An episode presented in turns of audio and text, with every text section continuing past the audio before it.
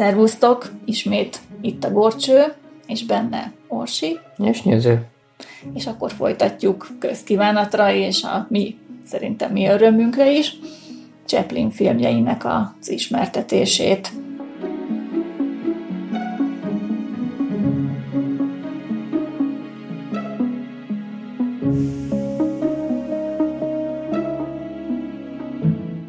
Ott hagytuk abban, hogy 1920-19-et írunk még, amikor is Chaplin belevágott a kölyök forgatásába. Egy személyes tragédiának a hatására, amikor is a kisfia meghalt, és hát ő beleszőtte a saját gyerekkori emlékeit is elég, elég rendesen. Ezzel a árvaházas jelenetekre gondolok, és az utcára. Igen, meg egy elszakítás a gondviselőtől, és egy csomó, de most ennyire még. Igen, ez volt az első egész estés játékfilmje, és hát közel két évig forgatta a, a filmet egyébként, mert meg kellett szakítania, ugye ezt meséltük a múltkor egy másik mm, szerződése miatt, amit le kellett forgatnia közben egy másik filmet még. Hát pontosan befejezni, befejezni mert ez volt az, amivel igen. megszakította azt, igen, ugye? igen, igen. Tehát igen. Ez, ez, ez volt a, inkább a... Ez a Vidám családi nyaralás című. Egy örömteli nap, igen. No, és tehát már 1919-ben meg volt az ötlet, az eredeti címe pedig a Lelenc lett volna, tehát ez volt a munkacíme a, a filmnek. Uh-huh. Hát jobb cím lett ez a kölyök. És hát nagyjából a történet arról szól, hogy egy fiatal leány, anya kétségbeesésében a, a frissen megszületett csecsemőjét egy gazdag autó, család autójában hagyja, hogy majd ott jobb sorsa lesz, mint nála. A csecsemőt, vagyis a csecsemővel együtt az autót elrabolják, autótolvajok, és kirakják a kisbabát egy nyomornegyedben az utcára és ott Na, talál rá a Igen, ahol belebotlik szó szerint a igen. csavargó. Hát a kukák mellől kiszedi, kikukázza a gyereket, és hát először próbál neki ugye keresni valakit, hát kétségbe esetten, hogy ki lehet az anyukája, ott sír a gyerek. Hát például berakja egy nő babakocsiába, aki aztán természetesen olyan Chaplini kergetőzésbe fajúval megkergeti, hogy, hát, hogy, hogy képzeli ezt az egészet. Igen, mert ugye neki már van ott mm-hmm. egy, mhm. egy gyereke a babakocsiba, és hogy mellé csempészi a, a másik egy kicsit. kis kakukkos stílusban, mondjuk így. A kis kakuk tojást. Aztán persze előkerül a rendőr is, aki ugye csúnya szemekkel néz rá, és akkor úgy tesz, mint hogyha... Mint az övé lenne nem, a gyerek, igen. és akkor a végén tényleg haza is viszi, mert senkinek nem kell a gyerkőc. Igen. És hát, hát ez volt a felvezetés. Igen, ez aztán a, az a kis üveges jelenet volt még ilyen nagyon aranyos. Igen. Amikor saját maga kreál neki, és olyan, és a gyerek lelkesen iszta belőle a tejecskét. Igen. Szóval fölneveli, és öt éves, nagyjából, vagy öt-hat éves a, a gyerek, és hát ugye az utcán segít a, a csavargónak munkát találni. Hát pontosan munkát csinálni. Munkát csinálni. Szó neki. szerint, mert ugye ez ilyen klasszikus uh, sztori, ezt későbbiekben még ilyen magyar után zöngé is voltak, nem tudom, emlékszel a Kávölgyinek volt egy pont ugyanilyen uh, poénja, csak egy személlyel. Ugye a sztorinak annyi a lényege, hogy a kölyök kővel bedobja az üvegeket, a csavargó meg ugye a hátán a ablaktáblával és a szerszámos ládájával véletlenül épp arra jár, és megszereli a ablakokat. Hát újra üvegezi, igen. Igen. Na de hát ugye ez is egy ilyen nagyon aranyos kis jeleneteket eredményez. Aztán persze jön a gyámhatóság, előkerül az igazi anya is, aki közben híres énekesnő lett. Hát igen, de az teljesen véletlenül derül ki. Igen tehát keresi a, valahol keresi a gyerekében a gyerekét az összes többi gyerekben, tehát ott adom, adományokat ad a, egyéb, a, a szegény sorsú gyerekeknek, és ő arra téved, ugye ebbe a nyomornegyedbe is eljut. És aztán és egyszer beteg lesz a... Beteg lesz a kicsi, jön az orvos, aki az orvos ugye rákérdez a gyerek szüleire, hát a csavarga mondja, hogy tulajdonképpen én vagyok az apja, de hát és akkor kérdi a keresztlevelet, meg a szár, meg az anyakönyvét, meg a nem tudom micsodáját, és hát persze ilyet nem tud mutatni, csak azt a papírcetlit, amit a gyereknek a pólyájába rejtett bele az eredeti édesanyja. És akkor az orvos ugye ezt elrakja, hívja a gyámügyet, akik kijönnek, elszakítják, itt van a legérzelmesebb jelenet, elviszik árvaházba a gyerkőcöt, közben találkozik az orvossal véletlenül ugye az igazi anya, és, és a papírcetlit felismerve rájön, hogy akkor ez a gyerek az az övé igazából. És akkor innentől kezdve, mint elveszett gyereket, kerestetni kezdi a rendőrségen, és akkor hát ilyen sorozatos bonyodalmak után sikerül a rendőrségre, mint egy felismeri valaki, és pénzért ugye oda viszi a rendőröknek, mint talált gyereket, és akkor így visszakerül az igaz édesanyjához, de természetesen a csavargó is keresi, hát hiszen érzelmileg ők közel áll hozzá, és akkor a nagy boldogság a végén az egymásra találás az ő hármasuknak. Ez lett a film vége.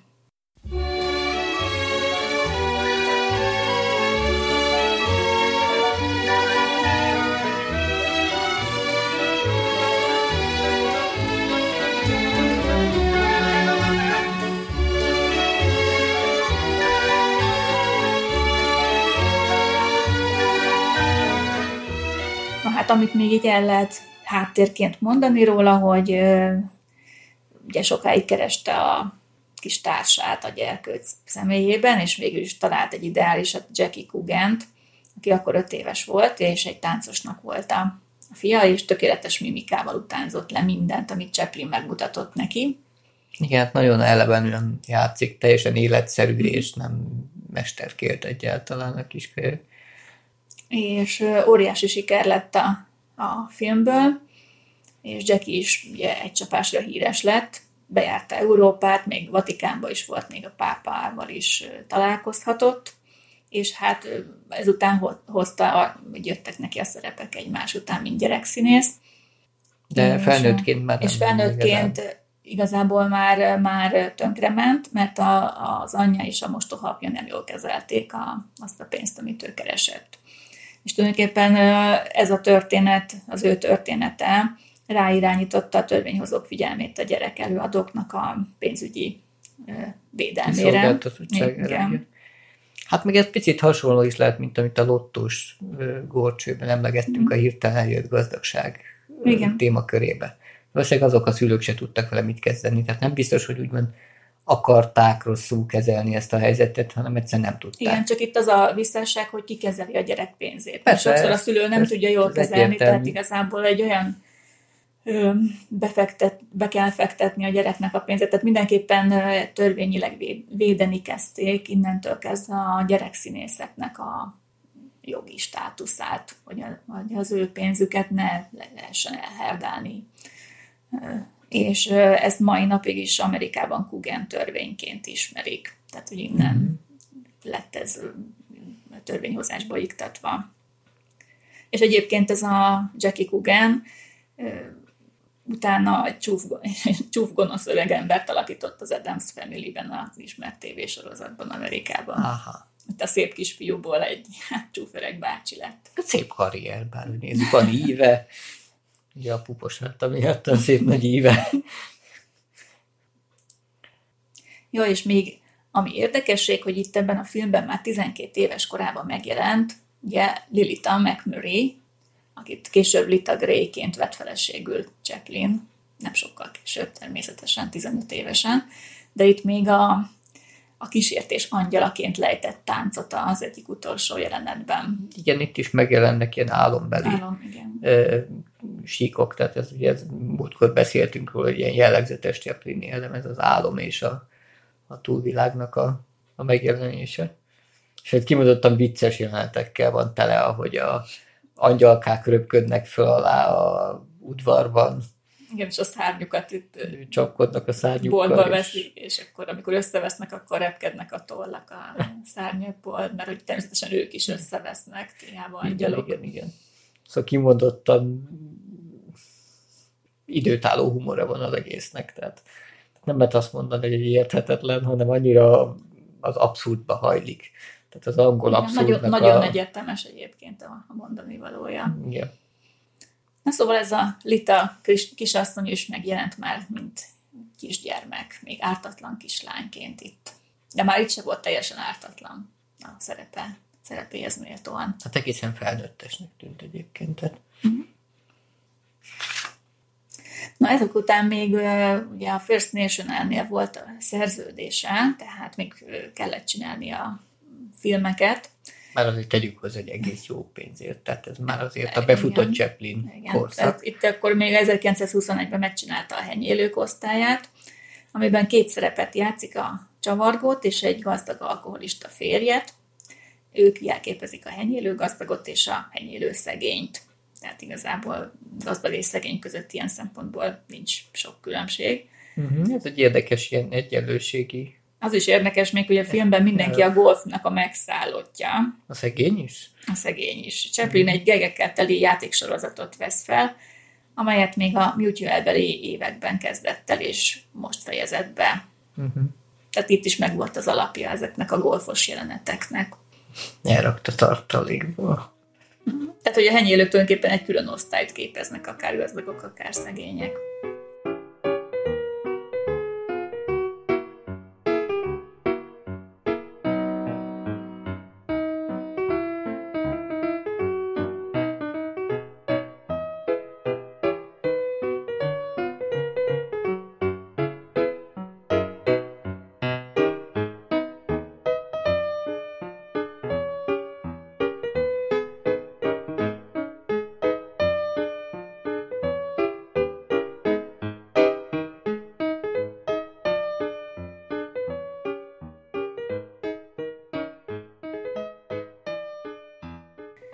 A bérfizetés napja 1922-ben a, egy dolgozó embert és egyben papucs férjet alakít.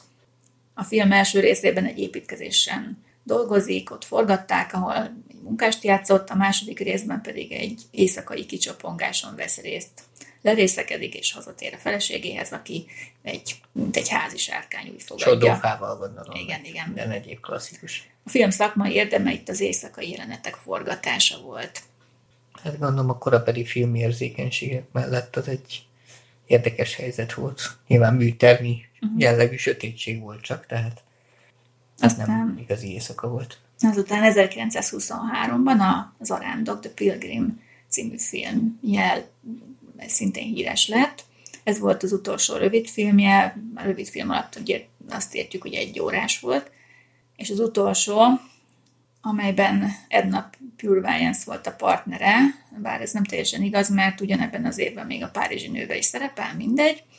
A film egy kedves szatíra egy kisváros életéről, amelyben Chaplin egy szökött fegyencet alakít, aki a közösség lelkészét helyettesíti valami, gondolom, valami félreértésből mhm. fakadóan. Az a szökött fegyenc, úgy látszik, Igen, ilyen kedvenc. kedvenc figurája volt a csavargó, mint szökött fegyenc.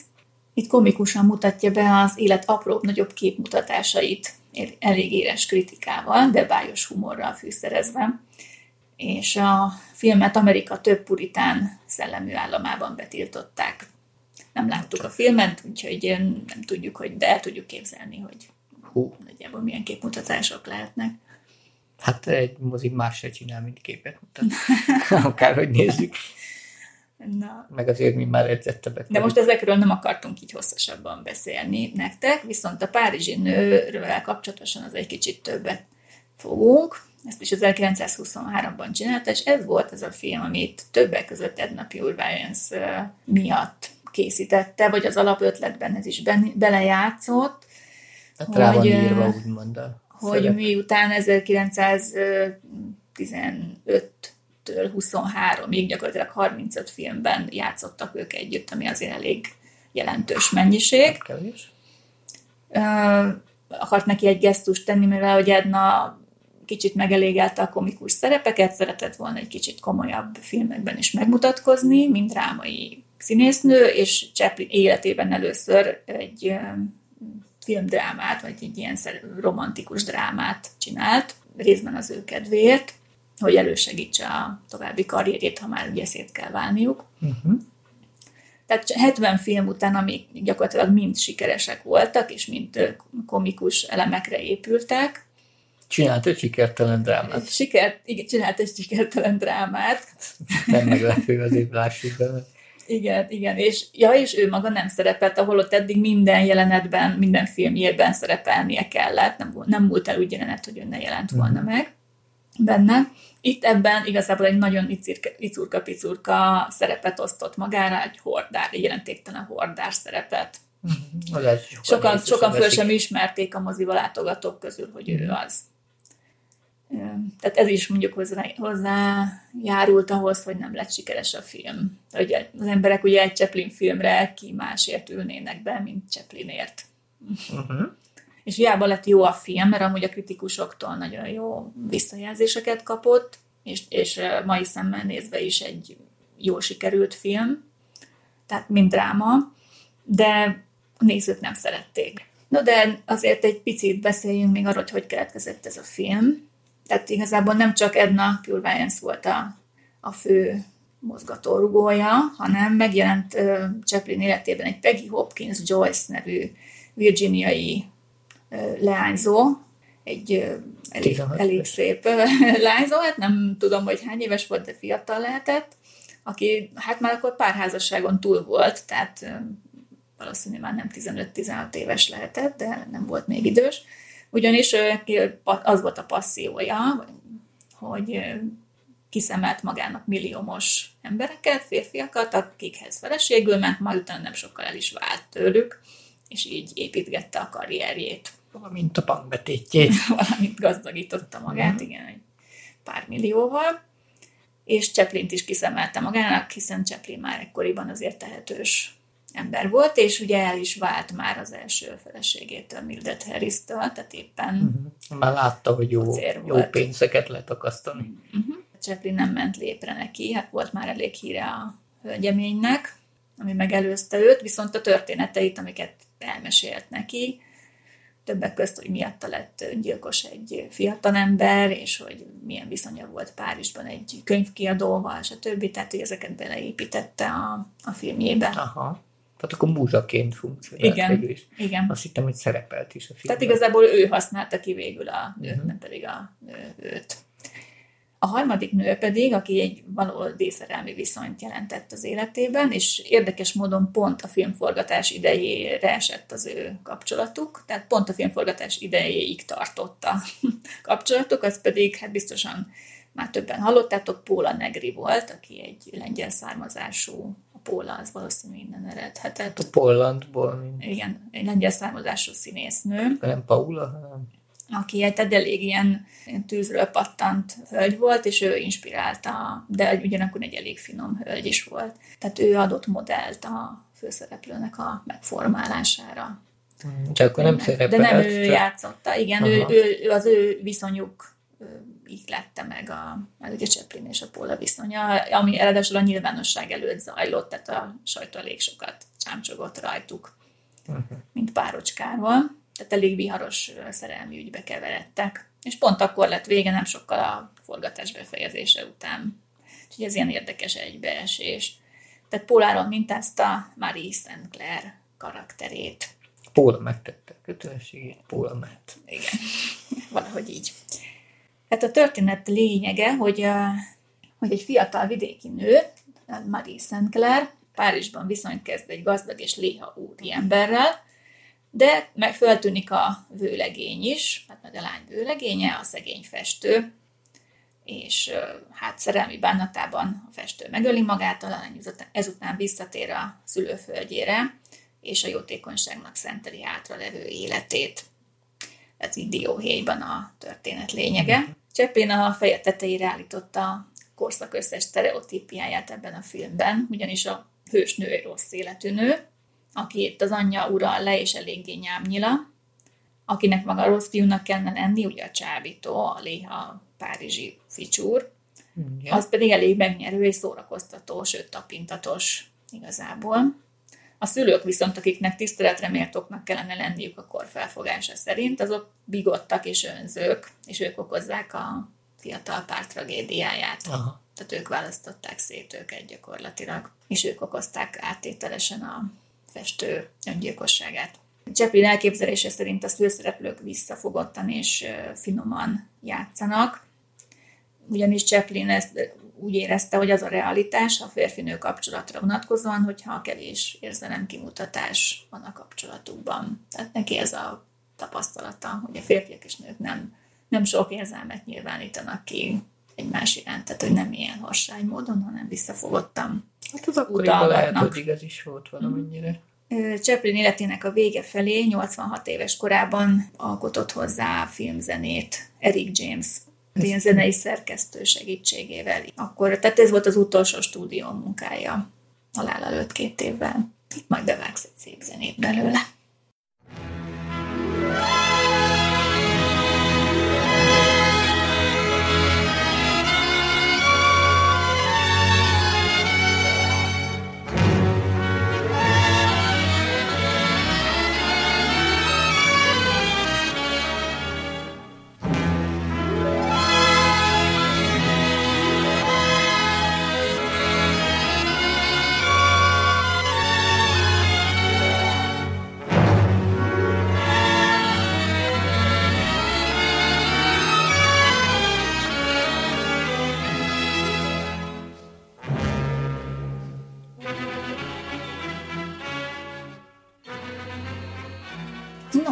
Aztán biztosan már hallottatok az Aranylászról, az Aranylás című filmjéről, The Gold Rush címen mutatták be 1925-ben. Hát itt is volt némi nemű előkészület, mire ez megszületett, és hát némi nemű viszontagság is volt, de majd ezt mindjárt elő is adjuk nektek. Meg némi felhajtás. Igen. Ez volt talán a legismertebb és leggeniálisabb komédiája a Chaplinnek. Saját maga az élete végén kijelentette, hogy ez legyen az a film, amiről az utókor majd emlékezik rám. És hát valóban halhatatlanná tette ez a film őt. A történet lényege, hogy a csavargó Alaszkába utazik, ugye, mint aranyásó. Aranyat akar találni. Ott sok viszontagság után végül kiköt egy hóviharban egy kunyhóban, egy másik aranyásóval együtt.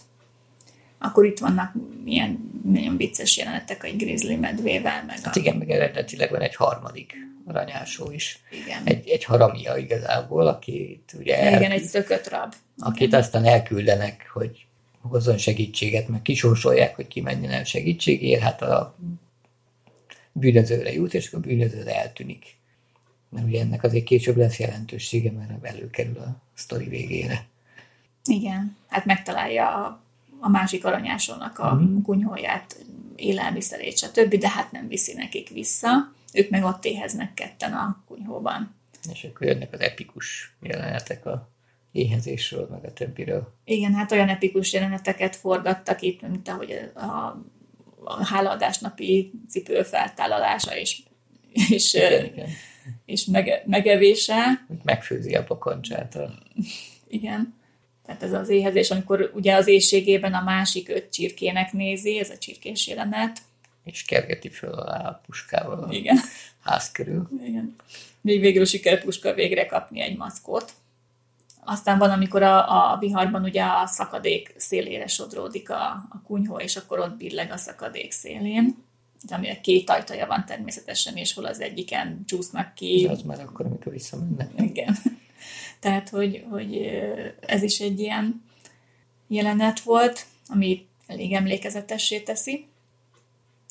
Aztán a, a, a zsemlék tánca, amikor ugye már a városban a, beleszeret a kocsmáros lányba, és meghívja őt egy szilveszteri vacsorára, és a lány megígéri a barátnőivel, hogy majd elmennek, és ott várja őket, és már nyolc óra van, és tálalva van minden, és akkor nem jönnek a, a lányok, ő meg ott elkezd álmodozni, ugye szintén én álomszerű jelentek, és akkor itt a zsemléket táncoltatja a villával. Hát aztán persze minden jóra fordul, mert a, meg, megjelenik a másik aranyásó, aki amnéziás lett ott a óviharban eltévedve. eltévedve, és nem tudja, hogy hol van az aranya, pedig tudja, hogy neki valahol van aranya elásva, vagy egy ilyen bányája van, amit megtalált, és akkor megbízza ugye a kis csavargót, hogy, hogy keresse meg. Segítsen neki vissza menni. visszatalálni, hiszen a kunyhótól megtalálják. Tehát, hogy a, ha a Annak kunyhó, a közelébe volt. kunyhóhoz visszamennek, akkor onnan már megtalálják együtt a, a bányát is, és akkor így igazából milliómosok lesznek a végére, és minden jóra a bány is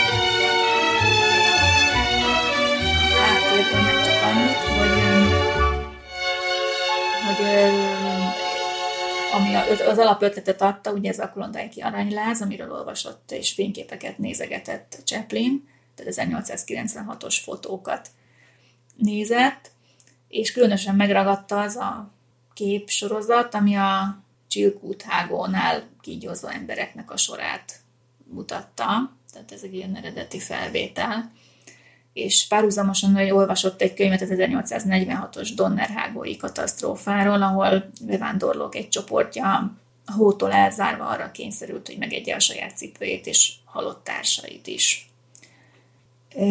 És hát Chaplinnél ugye a kom- komédia meg a tragédia elég közel áll egymáshoz, tehát egy tőről fakad a kettő, ezért a tragédiából mindig tud komikus elemeket kivenni, illetve hát a tragédiát komikusan tálalni. Igen, hát illetve néha meg grandiózus jelenetek lesznek belőle, mert több száz statisztával leforgatta ezt a hágós jelenetet. Igen. Tehát ezt a, ott a Sierra Nevadába két hétig forgatták eredeti helyszínen, úgyhogy oda hívtak vagy 600 statisztát, ilyen főleg csavargó emberkéket, hajléktalanokat, hogy másszanak meg egy ilyen 700 méter magas havas hágót. És azt vették föl, a többi jelenetet pedig, ami még durvább, lemodellezték a stúdióban a, a hegyet. Gyakorlatilag ilyen gerendákból, zsákvászonból, malterből, meg sóból és lisztből. De teljesen élethű egyébként. Ugye sóból, lisztből lett a fehérség rajta, és egy élethű hegyet csináltak belőle, illetve a kunyhót is megcsinálták, ugye életnagyságban, meg a közelképeket csinálták Igen, így, meg igen. modellbe, igen. Ez a kunyhó később majd vissza fog térni egy másik filmben is, egyébként egy az egybe föl lehetett ismerni. Vagy ezt meghagyták, tehát hogy ezek a jó sikerült modelleket, ezt később is tehát nem dobott Hát ki jó lesz semmit. az még, persze. Az Ha már pénz, hasznosítás, mint ökológiai szemléletmód, mert nagyon jellemző volt rá, ugye ezt úgy Hát a részben is emlegettük, hogy a, is. hogy a rengeteg jelenetet is behasznált, meg ötletet Igen, újra. igen, igen, meg a ruháit sem sokat váltogatta, na, ezt is már mondtuk szerintem róla. Ne rémisszük el megint még jobban a Hát állítólag. nem hallgatók. Nem akarnak a hallgatók nézőkké válni, hogyha ilyeneket mondasz. És egyébként a filmnek a munkacíme eredetileg szerencsevadászok volt.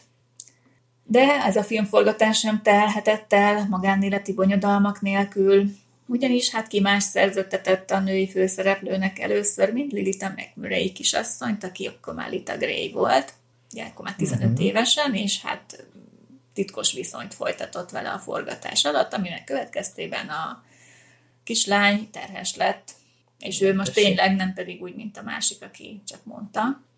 Úgyhogy meg kellett szakítani a forgatást, ugye a főszereplő babát vár, ráadásul a rendezőtől, úgyhogy el kellett vennie egyrészt kényszerűségből feleségül, holott nem nagyon illettek, mint kiderült egymáshoz.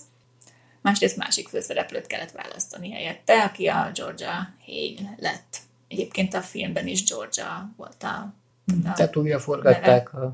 Hát igen, igen.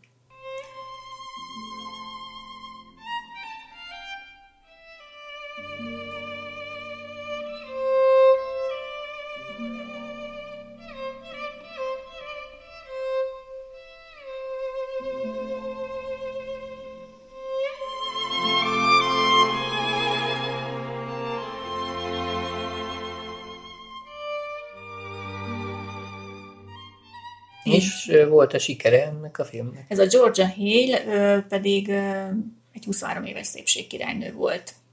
tehát nem volt színésznői múltja, de ez Chaplinnél nem szokott hátrányt jelenteni, sőt. Hát jól nézett ki. Igen, tehát itt igazából a szépséget nézte, és a, valószínűleg az ártatlanságot, tapasztalatlanságot a színész szakmát tekintetően, hiszen azt szerette volna a munkatársai szerint is, ha minden jelenetet ő tudná eljátszani, de hát nyilván egy női főszerepet kevésbé tudott. Ezért olyan, olyan nőket választott, aki minden instrukcióját maradéktalanul betartotta. Ezért szerette a kutyákat is, és ezért szerette a kisgyerekeket is, illetve a majdnem gyerekkorú, vagy teljesen gyerekkorú lányokat színésznőként alkalmazni. Uh-huh. Akikben néha bele is szeretett. Hát. Vagy éppen csak viszonyt folytatott velük, nem biztos, hogy csak az ő kezdeményezésére. Nem, ez most csak zárójel. Szóval kíváncsi voltam, hogy jól sikerült És ez a... igen, igen, igen, nagyon sikeres lett ez a filmje is. 1942-ben pedig újra vágta a hangos film követelményeinek megfelelően zenét komponált hozzá, Max Ter közreműködésével, és a feliratokat, a filmbeli feliratokat kicserélte kommentárokkal, amelyeket ő maga mondott alá és az is érdekes még, hogy az eredetileg hosszú ölelkező csókolózós jelenetet is kicserélte egy visszafogottabb ilyen kéz a kézben sétálgatósra, talán hogy a végén, amikor összejön a Georgiával. Valami személyes oka biztos volt rá, hogy ezt megtegye. Hát, lehet, hogy rossz emlékei volt. Ki tudja. Kísértette a múlt. Ugye 42-ben még nem házasodott össze Unával, de már lehet, hogy ismerte és lehet, hogy nem tudom, ettől kicsit szabadulni akart ettől a fajta emléktől. Vagy éppen a litától akart szabadulni, mint róla emlékeztet, rá emlékeztette ez a film, meg ez a jelenet. Nem tudni. Pedig már nem is ő játszott. És már nem is valószínűleg megtudjuk, ha nem írta le elméletrajzi emlékezésben sem. Hát arról szerintem már tudnak.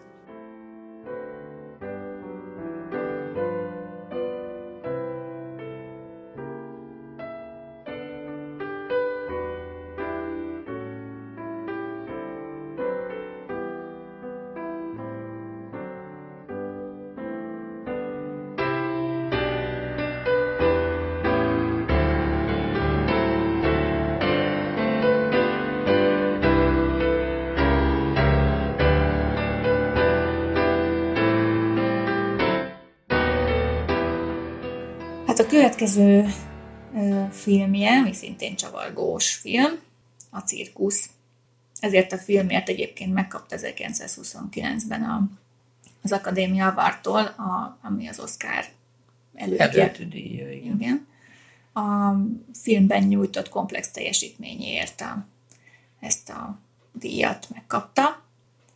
Ezért egyébként 1928-ig akkor készült el a film, addig forgattam. Szintén egy ilyen hosszabb etap volt neki. Az egyetlen olyan film, amiről ön, önéletrajzában meg sem emlékezik egyébként. Annak ellenére, hogy díjat kapott, ilyen nagy elismerést. De valószínű közrejátszott ebben az is, hogy ez a forgatás sem volt bonyolodalmaktól mentes, hogy finoman fogalmazzunk. No, hogy, Az ugyanis ekkoriban vált el itt a Gray-től, akitől már két gyermeke volt, két fiú, ugye az ifjabbik Charles, uh-huh. Chaplin és Sydney. És az Lita ügyvédjei mindent megtettek, hogy befeketítsék Chaplint, és tönkretegyék a mhm. karrierjét. Hát ez egy ilyen személyes bosszú lehetett Lita kisasszonytól. És mivel sikerült feketíteni?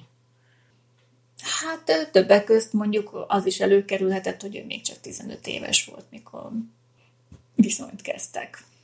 És az tök mindegy, hogy utána feleségül is vette meg, meg viszonylag normálisan kezelte a dolgot. Uh-huh. Tehát akkor ez nem az a történet, amire én most gondolok. Nem, az Amikor egy el kellett menekíteni volt. a filmet, csak azt ugye kihagytuk. Az, az még előtt. az első feleségénél volt, igen, de uh-huh. ott mhm. szintén volt egy ilyen menekítős történet. Na itt egy kicsit más volt, mert itt le kellett állítani a forgatást, mert ugye az ügyvédek lefoglalták gyakorlatilag a stúdió eszközeit. Aha. Tehát nem tudtak tovább forgatni. A Chaplin legalább az elkészült jeleneteket azt ki tudta menteni szerencsére.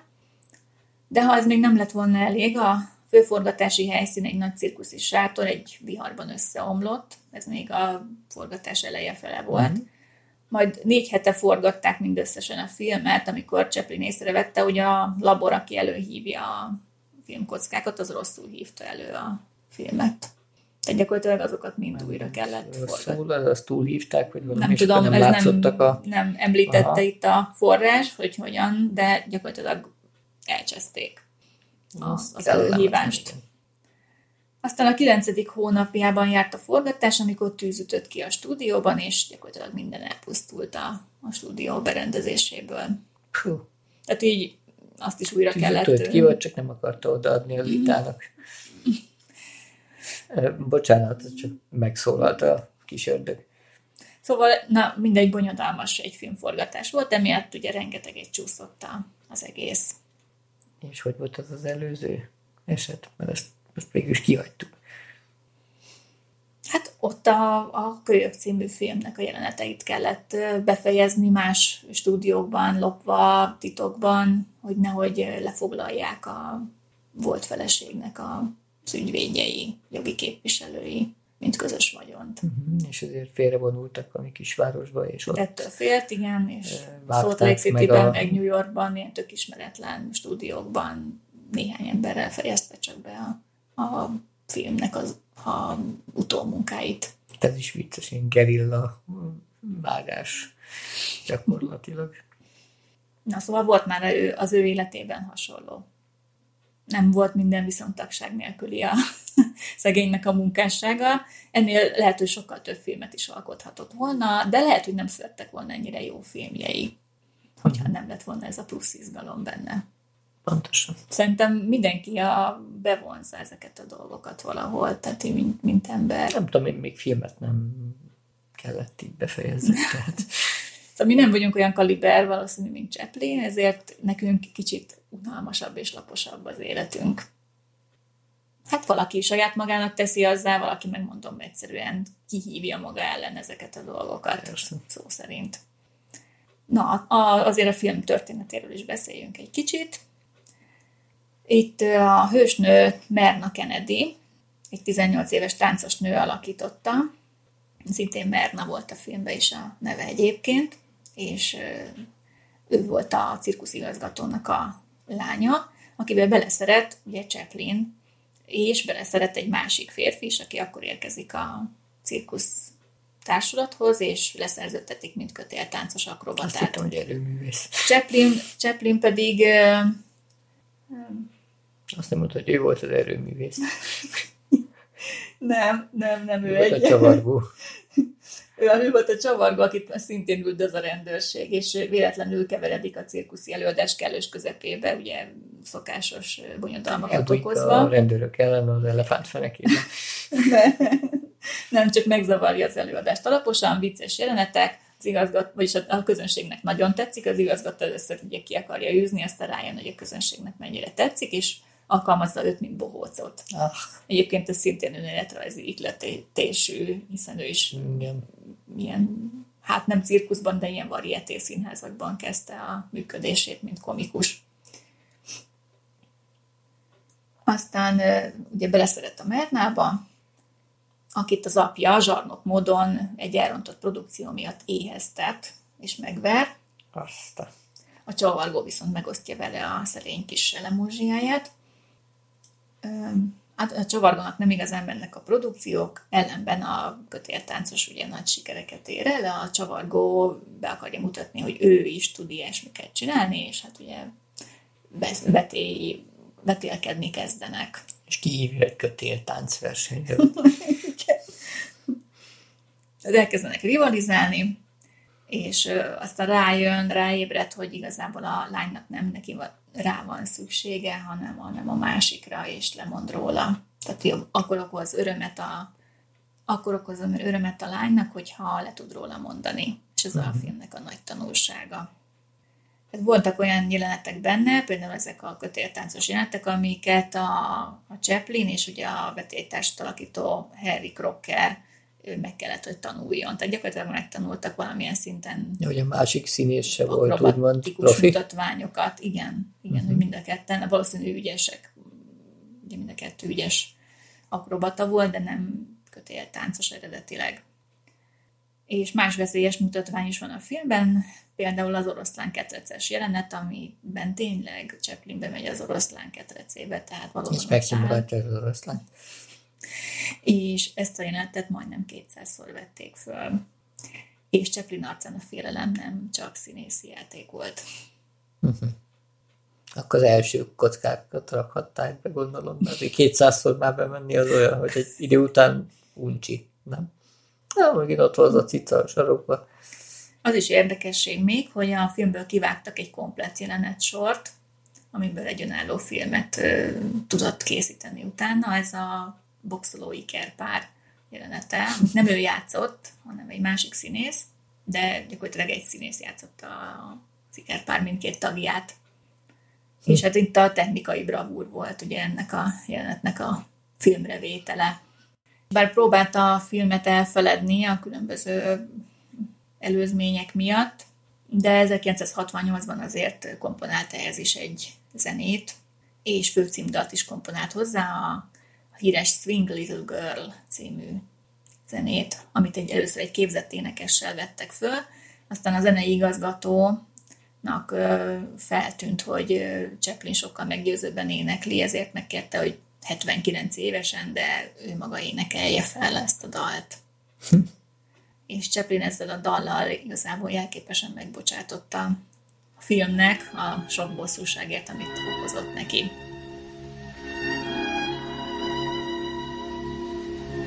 Swing, little girl, swing high to the sky and don't ever look at the ground. If you're looking for rainbows, look up to the sky. You'll never find rainbows if you're looking down. Life may be dreary, but never the same. Someday it's sunshine, someday it's rain. Swing, little girl, swing high to the sky, and don't ever look to the ground. If you're looking for rainbows, look up to the sky, but never, no, never look down. De hát siker az volt belőle végül is. Igen. Akkor csak kitermelte úgymond a költségeit, hogy bennégett az oroszlán, meg ilyenek. A, a plüss oroszlán. Ja, hogy az plüss oroszlán volt? Nem igazi? nem, csak vicceltem. Valószínűleg igazi oroszlán volt, egy cirkuszi oroszlán. Tehát idomított oroszlán, de mégiscsak oroszlán. Uh-huh. Vagy oroszlány. Nem tudom, hány éves oroszlán. hát igazán nem félt annyira Chaplin, ezért oroszlánnyal forgattak. Uh-huh. Serényen. Ö, serényen. Na de menjünk tovább. A következő filmje az 1931-ben bemutatott nagyvárosi fények, City Lights. Hát 31-ben, amikor ezt a filmet bemutatták, akkor már ö, hangos filmeket gyártották a filmesek, szóval szinte mindenki. Hát a konkurencia az úgymond. Igen. Chaplin azonban azt vallotta, hogy a csavargó, hogyha megszólal, akkor gyakorlatilag meg is hal. Tehát nem fognak beülni az emberek egy olyan filmre, ahol a csavargó beszél. Hiszen mindenki szerette volna maga elképzelni a vagy hát senki nem tudta igazából elképzelni, hogy hogy beszél a csavargó, ezért mindenkinek volt egy magában felépített képe arról, hogy milyen lett a csavargó hangja. Tehát, uh-huh. hogyha meghallják, akkor az már nem lesz annyira átütő erejű. Hát igen, ez egy picit hasonló, mint amikor a könyvbe olvasol valamit, és utána filmen nézed, és teljesen más világ, mint amit magadban elképzelsz. Lehetett ebben igazsága szerintem. Uh-huh. Aztán mégis úgy döntött, hogy úgy lesz hangos a film, hogy ő hangeffekteket készít hozzá, és zenét komponál hozzá, amit fölvett vitafon technikával lemezre, és utólagosan tettek a filmhez. Uh-huh, tehát egyszerre játszották ők. Uh-huh.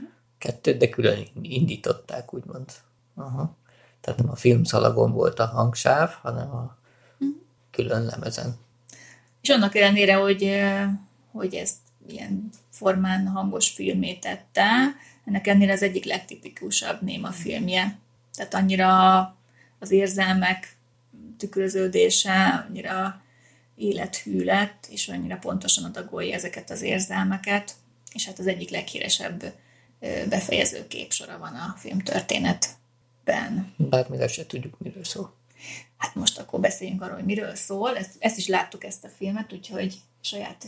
De erre emlékszem, hogy még gyerekként is láttam, tehát ez erre kon- konkrétan megvannak képek belőle. Na hát akkor mondjad, hogy te vagy kezdett, hogy miről, mivel, mi a történet lényege.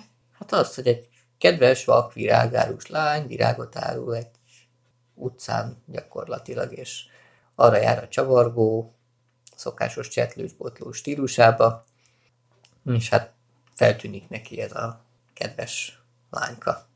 Igen, közben találkozik egy, egy lerészegedett gazdag úriemberrel, aki ugye nem öngyilkos akar lenni, ő gyakor megmenti az öngyilkosságtól, mire az annyira hálás lesz, nyakába borul, barátjával fogadja, hazaviszi, pénzt ad neki, együtt Egész addig, amíg ki nem józanodik. Mert amikor kiózanodik, akkor mindig meglepődik, hogy igen, ki a de, de ugye a pénzt azt nem veszi vissza tőle, és hát a, a csavargó meg a pénzből megveszi a lánynak az összes virágját, és hát a lány azt hiszi róla, hogy ő egy gazdag úr. Főleg azért, mert egyszer, amikor ott van vele, akkor ugye elmegy egy gazdag ember mellettük, és beszáll az autóba, becsapja az ajtót, és elhajt. És ezek után csavargó szépen el eloson. Eloson, mint hogyha Igen, tehát azt látszott, hogy akarja volna. kelteni, hogy ő egy mert, mert imponálni akar a lánynak, Igen. és udvarolni akar. Meglátogatja őt az otthonában, ahol az a, a idős édesanyját támogatja a, a lány ezzel a, a virágárulással, árusítással. Aztán a, a bonyodalom ugye innen kezdődik, mert a milliómos ugye elutazik Európába, és nem tud neki több pénzt adni. Miközben ugye a lány lakbér tartozása miatt ki akarják lakoltatni őket, őket. a házból, és még a nagymama is beteg. Igen, a nagymama is beteg lesz, sőt, egy újságban olvassák, hogy, hogy egy orvos meg tudja gyógyítani a bizonyos, bizonyos típusú vakságot, igen, de hát ez a gyógymód elég drága és a csavargon meg ugye hát fenn akarja tartani a látszatot, hogy egy gazdag ember, ezért megígéri a lánynak, hogy előteremti a pénzt, de akkor még nem tudja, hogy a milliómos ugye már nem fog neki adni, és azért... Hát eltéved az éjszakában egy ilyen boxmeccseket szervező igen, igen, igen. területre, kell, ahol is ugye beszáll egy bunyóba, ahol meg van beszélve, hogy ő feleznek a nyereményen a másik boxolóval, hogyha úgymond döntetlenre kihozzák a meccset, de hát aztán azt valamiért az előző körben kiütik, és ugye hordágyon viszik el, és hát így más ellenféllel kell a csavargónak küzdeni. Hát meg is próbálja megdomálni vele is, hogy hát úgy 50-50, csak az nem igazán megy bele a sztoriba. Úgyhogy elég rendesen el. Eladja bugyáják. Jó, tehát nem, nem sikerül igazából pénzt szerezni, de akkor szinte derülték villámcsapásként visszatér, tehát megint találkozik az éjszakában a milliómossal. Aki miután éppen be van rúgva, ezért felismeri. Igen, ezért éppen felismeri őt, mint barátját, és ismét ad neki pénzt, hát ilyen, mert megmondja, hogy ugye hát a lánynak, ó, hát persze, hát a ilyen jó célra, hogy a lány gyógyulására, persze, hogy ad neki egy kötek pénzt, reggelre kelve megint kiózanodik, sőt, akkor, akkor törnek be éjszakahoz a milliómoshoz, és leütik, és attól józanodik igazából ki, mikor fölébred. A rablók pedig ugye... És azt hiszi, hogy az ott lévő csavargó a betörő.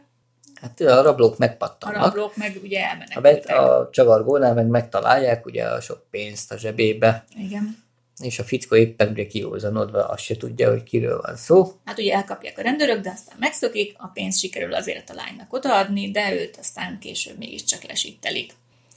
és akkor, amikor szabadul a börtönből, akkor meglátogatja a lányt, Sok aki év után. néhány év után a lányot nál nem virágot árusít az utcasarkon, hanem virág üzlete van neki.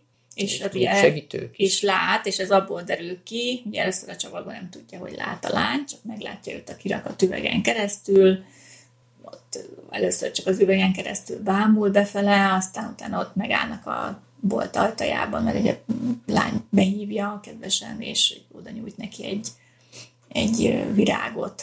És akkor ugye a lány lát most már, de nem tudja, hogy a csavargó azonos a Hogy nézett ki annak idején, egy gazdag embert írt az emlékezetében. és az se valós És látványként. azt, ahogy így aztán a, a, a, az utolsó záró jelenetben egymásra néznek, itt a virágot tartva a kezükbe, és megérinti a, a lánya csavargó kezét, akkor valami felismerés látszik.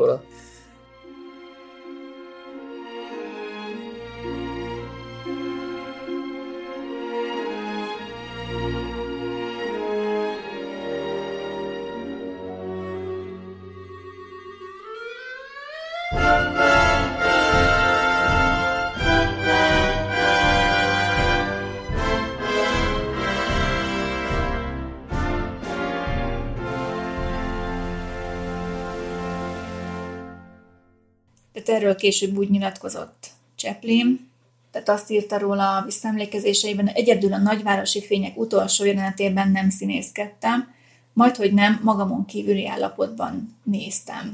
Ez egy gyönyörű jelenet, gyönyörű azért, mert nincs túl játszva. Igen, eladja magát tényleg egész. És ami még így a háttérsztorihoz tartozik, hogy hát ez is jó hosszú ideig forgatta. Hát most itt, a bonya, nem, itt nem annyi volt a bonyodalom, de, de mégiscsak 190 forgatási napot töltöttek el a filmmel, Aha. tehát nem keveset. Csak amíg a vágás meg az utómunka nem is Igen. volt ebbe benne, ami Ugyanis egy szintén egy tapasztalatlan fiatal nőt Virginia Cherylt kért meg a főszerepre, a vakvilág virágáros lánynak a szerepére, és hát valószínűleg ezért tartott ennyi ideig a, a felvétel, mert be kellett őt tanítani, meg kellett neki mutatni, instruálni kellett, viszont a, mondta is neki, hogy azt tanácsolta, hogy nézzél befele, és ne engem. Tehát, hogy meg hogy vak, vakot kellett játszani a lánynak, és elég tökéletesen sikerült ezt megvalósítania. Viszont Virginiával nem találták meg a közös hangot, és később a Virginia is úgy emlékezett vissza erre a filmes kapcsolatra, hogy, hogy igazából nem szerették meg egymást egyáltalán felvételek közben, mert hogy Chaplin is úgy nyilatkozott, hogy Virginia egy amatőr, hát valószínűleg megcsinálták a filmet, de ez az utolsó jelenetből egyáltalán nem jön le, meg az Csak- egész filmből nem jön le, hogy, igen, hogy igen, nagyon is jól alakította azt tehát a... valószínűleg a Chaplinnek a maximalizmus azt, hogy nem tudom hányszor vehették fel a jeleneteket, hogy az úgy sikerüljön, Mhm. és valószínűleg a lány egy kicsit már belefásult, mint ahogy az Edna Purványenzben, mikor a bevándorlóba eszi a babot, és már nem tudom hányadszorra veszik föl, hogy ő babot eszik, és úgy kell eljátszania, hogy ő még nagyon éhes, de amikor már 50 egyszerre eszi ugyanazt a babot, akkor hogy tudja eljátszani, hogy ez már zajlik, szinte undorral néz a kajára, de mégis el kell játszania, hogy ő imádja, és annyira éhes, hogy falja a babot. Hát igen. Tehát, hogy itt is valószínű a, a vaklányt hányszor vehették föl, hogy ezek a jelenetek úgy sikerüljenek. Tehát, hogy a Chaplinnek a maximalizmusa sin- szinte a sírba kergette a szerencsétlen szereplőket.